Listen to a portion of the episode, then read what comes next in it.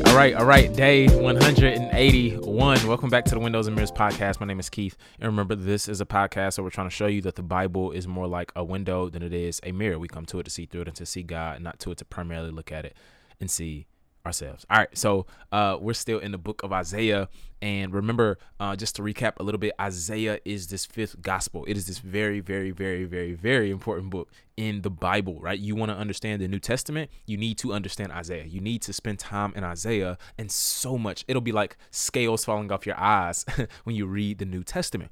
And so, in this particular part of um, Isaiah, Isaiah 33 to uh, 36 we're still well in 33 we're still in the woe oracles right so god is giving these woe oracles and then this final woe oracle this oracle of judgment it has the connotation many have said of a funeral procession right it is not a happy uh, event this final woe oracle is against assyria right? So it says this in the text. It says, Woe, you destroyer, never destroy. You traitor, never betray. When you have finished destroying, you will be destroyed. When you have finished betraying, they will betray you. In other words, the Lord is speaking to Assyria. Now remember, God is the God of Israel, but he is also the God of the universe. He is not just a tribal deity that is relocated or, or, or allocated to a, a specific geographical region, but he is the God of the nation. So he can talk to them too. He can talk spicy to them too. So the nation that came and took Israel, the northern kingdom, into captivity is the one he's addressing Assyria. And what God is saying here is like, no, no, y'all will get y'all's turn as well. Listen, y'all will get a taste of your own medicine. And Isaiah knows the just character of God, and he cries out to him with a psalm esque appeal. You got a little psalm flavor to it in verse 2, right? And from there, he goes on and on, asking the Lord to save those who wait on them, to save those who remain faithful to him in spite of the Assyrian invasion. And listen, confidence and deep faith in God, listen, doesn't dumb down or ignore the sharp edges of reality. Let me just say that. Confidence and deep faith in God doesn't ignore that things are tough, it doesn't ignore reality, but it just hopes in God in spite of the difficult, sharp reality that you're facing, right? That distinction needs to be remember we're not asking you to dumb down what you're actually going through. We're just asking you and calling on you. The bible is calling on you specifically to hope in god in the midst of what you're going through. And look what he says. He says the lord is exalted for he dwells on high. He has filled zion with justice and righteousness. There will be times of security for you a storehouse of salvation wisdom and knowledge to fear the lord is zion's treasure. Right? He says no, no, I have confidence in the Lord and his promises. Lord, you are lifted up. Lord, you are just. Lord, you are righteous. Lord, I know what you said. I know. I know there will be a storehouse of salvation, wisdom, and knowledge. And the the idea here is this contrast. It's not on the surface of the text, but it's this it's this contrast that no, no, the people of God, their treasure, right? Our treasure is God Himself. It's, it's found in God and in fearing God. The nations around Israel's, their treasure came from defeating their enemies and taking spoils of war, right? But he said, no, no, our treasure is in you. And he just is very clear, once again, about the reality of what's going on in their nation in verse 7 through 9 he'll be clear about that. He speaks of people uh, crying in the streets right? The the disregard for life the mourning of people right? He's just making observations but he still hopes right? And only listen only a person fam that has been infected by the goodness of God's power and the power of God's goodness can do such a thing right?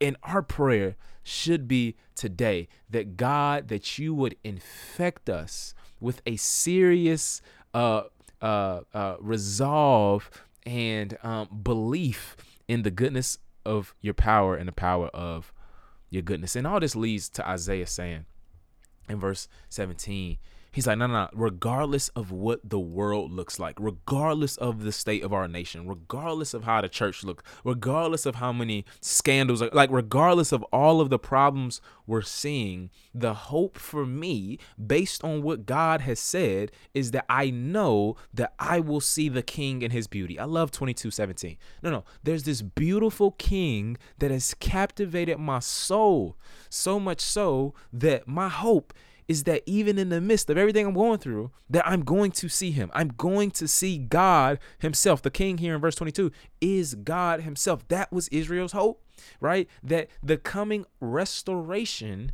would be the coming of their great king, right? Isaiah 34 comes and he goes on and on. He continues to talk about the nations, how God will set unjust nations apart for destruction. And then also Edom. He uses Edom here as this representative example of what will happen to all the nations. So Edom here represents all the nations. So verse 8 says it like this. This is what's what's, what's, uh, what's going to happen. For the Lord has a day of vengeance, a time of paying back Edom for its hostility against Zion. The nations, in other words, receiving God's judgment, aren't doing so only because they are unjust and ungodly, but even more so because they have imposed their ungodliness and injustice here onto God's people. And this idea, once again, that God fights for his people. He has a day of vengeance. He will repay. And this is good news for us who have felt the sharp wounds of social reality, who have felt oppression, who have felt injustice, who have felt not hearing our case heard, God will come through. He has all listen, he's done it before, fam. like he he ain't finna just do it in the future for the first time. Like, yo, maybe I'm finna try this out. No, no, no. He's done this over and over again. He has vindicated his people. He has championed their cause. And it's so beautiful because 35 is gonna be it's gonna bleed into 35 this beautiful chapter. Um, and it's so it's so hard too because uh, the chapters divisions in the Bible are uh, very much arbitrary, very much a later addition for reference in the Middle Ages. That's a whole nother podcast. But um, it, it, like if you read it together, it flows so beautiful. So 35 comes, um, and it caps off uh, this this this area, this section, and it talks about the ransomed of the Lord returning to Zion, right? Those the Lord had redeemed, saved, and purchased will will return back home after the onslaught of their enemies, right? And this in their time was understood as salvation, right? This was this was understood as being saved, right? So he says, "Yo, the wilderness and the dry land will be glad. The desert will rejoice and blossom like a wildflower, uh, flower. it will blossom abundantly, and it and will also rejoice with joy and singing. The glory of Lebanon will be given to it, the splendor of Carmel and Sharon. They will see the glory of the Lord, the splendor of our God. In other words, this salvation he speaks of, and we'll get into this more later in the second half of the book. Um, but but it's spoken of as the second Exodus, right? So remember, after they Israel came out of um Egypt, they went to the wilderness, right? So he presents the wilderness right? The, the the pathway that Israel used to come into the promised land, right? That's a whole book of numbers. Now it's being transformed itself, right? And and and, and here it says they will also see the glory of the Lord, right? Remember that at the end of Exodus, the glory of the Lord came and filled the tabernacle. And so he says all this is going to happen. And and one, one may ask, one may hear all this and say, how do we know, right? An ancient Israelite, no, no, no. How do we know that all this is actually taking place before us? And notice what he says. He says, The eyes, in verse 35, the eyes of the blind will be open, the lame will leap like a deer. Now, what's interesting, it's so interesting what, what, what he says here in 35. You know, the eyes of the blind being open, the ears of the deaf being unstopped, the lame leaping like a deer, right? The tongue of the mute will sing for joy. All these good things. Um, you you turn to Matthew chapter 11 and in Matthew chapter 11, I love the Bible. It's so amazing. Matthew chapter 11, fam. John the Baptist is locked up. He got hemmed up, right? Caught a bed. and he catches this bed. And he he's like, yo, man, he sends some cats. He says, yo, man, go to this cat Jesus and say, man, listen, bro, life is tough. Like, are you the one to come or should we be looking for somebody else? Right? Are, are you that really that guy? Cause cause it, it don't feel like it. My circumstances say otherwise. Are you really that guy? And you know what Jesus says? Oh my God. Verse 4 of Matthew chapter 11. It says, Jesus replied to them, Go and report to John, which you hear and see. I love it. The blind receive their sight, the lame walk, those with leprosy are cleansed, the deaf hear, the dead are raised, and the poor are told the good news. And blessed is the one who isn't offended by me. What Jesus does is he takes Isaiah 35, fam. He takes Isaiah 35 and applies it to himself. He says, No, no, no. The thing that God had promised, the end time salvation kingdom coming through a Davidic king, is now this new exodus that Fat Cat's been waiting on from Isaiah. is taking place in me. I am the Messiah that is doing, that, are, the, the one that is doing these works and testifying to my kingship. And so Jesus says, No, no, no. These things are actually fulfilled in me, right? He is the one. no, no, he is the one to come. And it's so amazing that that that that he takes this text and um and applies it to himself. But the good thing is, the good news for us is that this text applies to us too right? If you're listening to this today and you've placed faith in Christ, these verses include you. You have seen God's glory in the face of Jesus Christ, according to Paul in Second Corinthians. Your, your blind eyes have been opened to see the beauty and splendor of the Messiah. You who were once spiritually incapacitated and lame have become able to serve him with your physical body and your gifts, even if it doesn't feel like it. You are also journeying toward Zion as the people of God here. You are journeying toward the heavenly Zion with your brothers and sisters in the faith. And this is a reason to give the Lord praise, the praise he is due today. So good, so good, so amazing. Gets me going. Isaiah 36, last chapter of this bunch.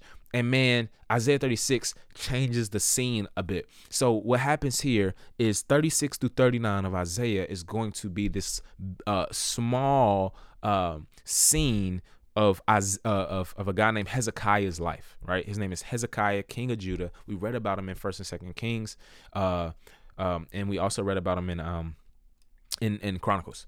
Uh, so what happens here is this the setting is 701 BC, right? Really, really long time ago. 20 years earlier than this, Assyria took the northern kingdom of Israel into exile.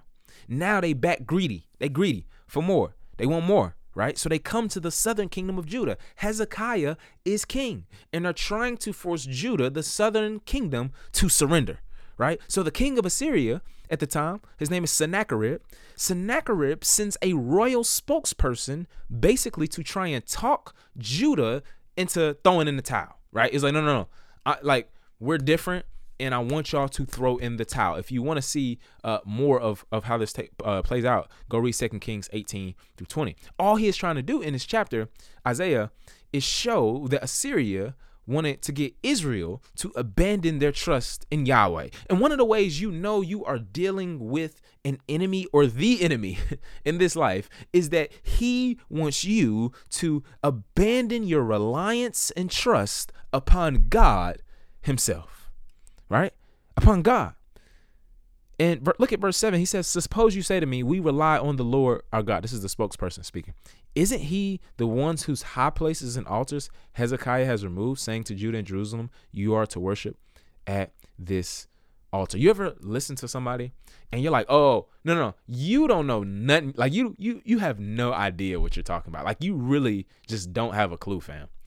He, the, the spokesperson, doesn't understand Judah's worship worship situation, and he clearly, as he continues to try to imitate, uh, intimidate God's people, and ask that they surrender, he clearly does not understand their God. Right? He he he tries to to pit the king of Assyria against the king of Judah, and he uses the defeat of the other nations, fam, to provide the evidence and show off the resume of the kingdom of Assyria. But what he fails to realize is that he is not just coming up against the kingdom of Israel. He is not just coming up against the kingdom of Hezekiah. He is coming up against the kingdom of the true and living God. And God is so incomparable, he can't be rivaled and he has no equals. So therefore, the military might that was used to defeat them, the other nations, will not and cannot be used to defeat him because the fight to fight against God's people is to fight against God himself. And so this text is not going to show us the end. We got to wait to the next episode.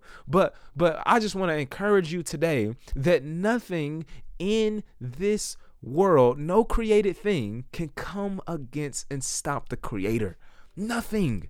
And if you belong to the creator, then nothing can stop you nothing can stop you, right? And what I mean by that is that nothing can stop you from staying and remaining faithful to the Lord, right? Nothing can stop us because we have a God that can't be stopped. Let's pray. Father, we ask for your grace today to believe your word, Father. We pray that we will remember that you have no rivals, you have no equals, you are the incomparable.